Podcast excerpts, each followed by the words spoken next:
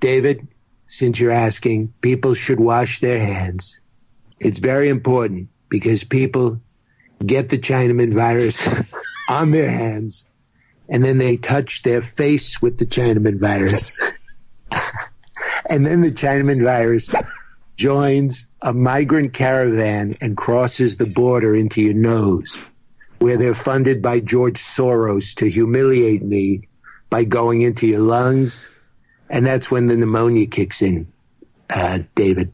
Oh. And that's not good. Not, not good. You're Do you know about pneumonia?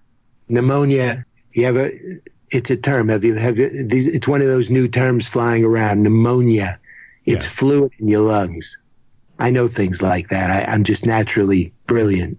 But, Did you know that pneumonia is really just fluid in your lungs? Uh, I knew that, and not just recently. I knew it for a long, long time before this ever happened.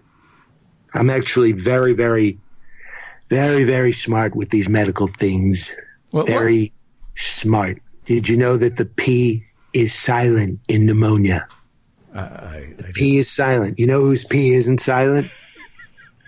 Whose? Rosie O'Donnell's. Okay, I don't think this is. These are just facts, okay? The fake news will tell you her pee is quiet. My dressing room was right next to Rosie's when I did the view. and I heard the whole thing. It was disgusting. Really, really disgusting. Okay. Like a fire hose. All right, we don't need this. Is... To use an old expression, huge. I'm sorry, you said, what did you say? You broke up. What did you say? Huge. Rosie O'Donnell is huge. Okay.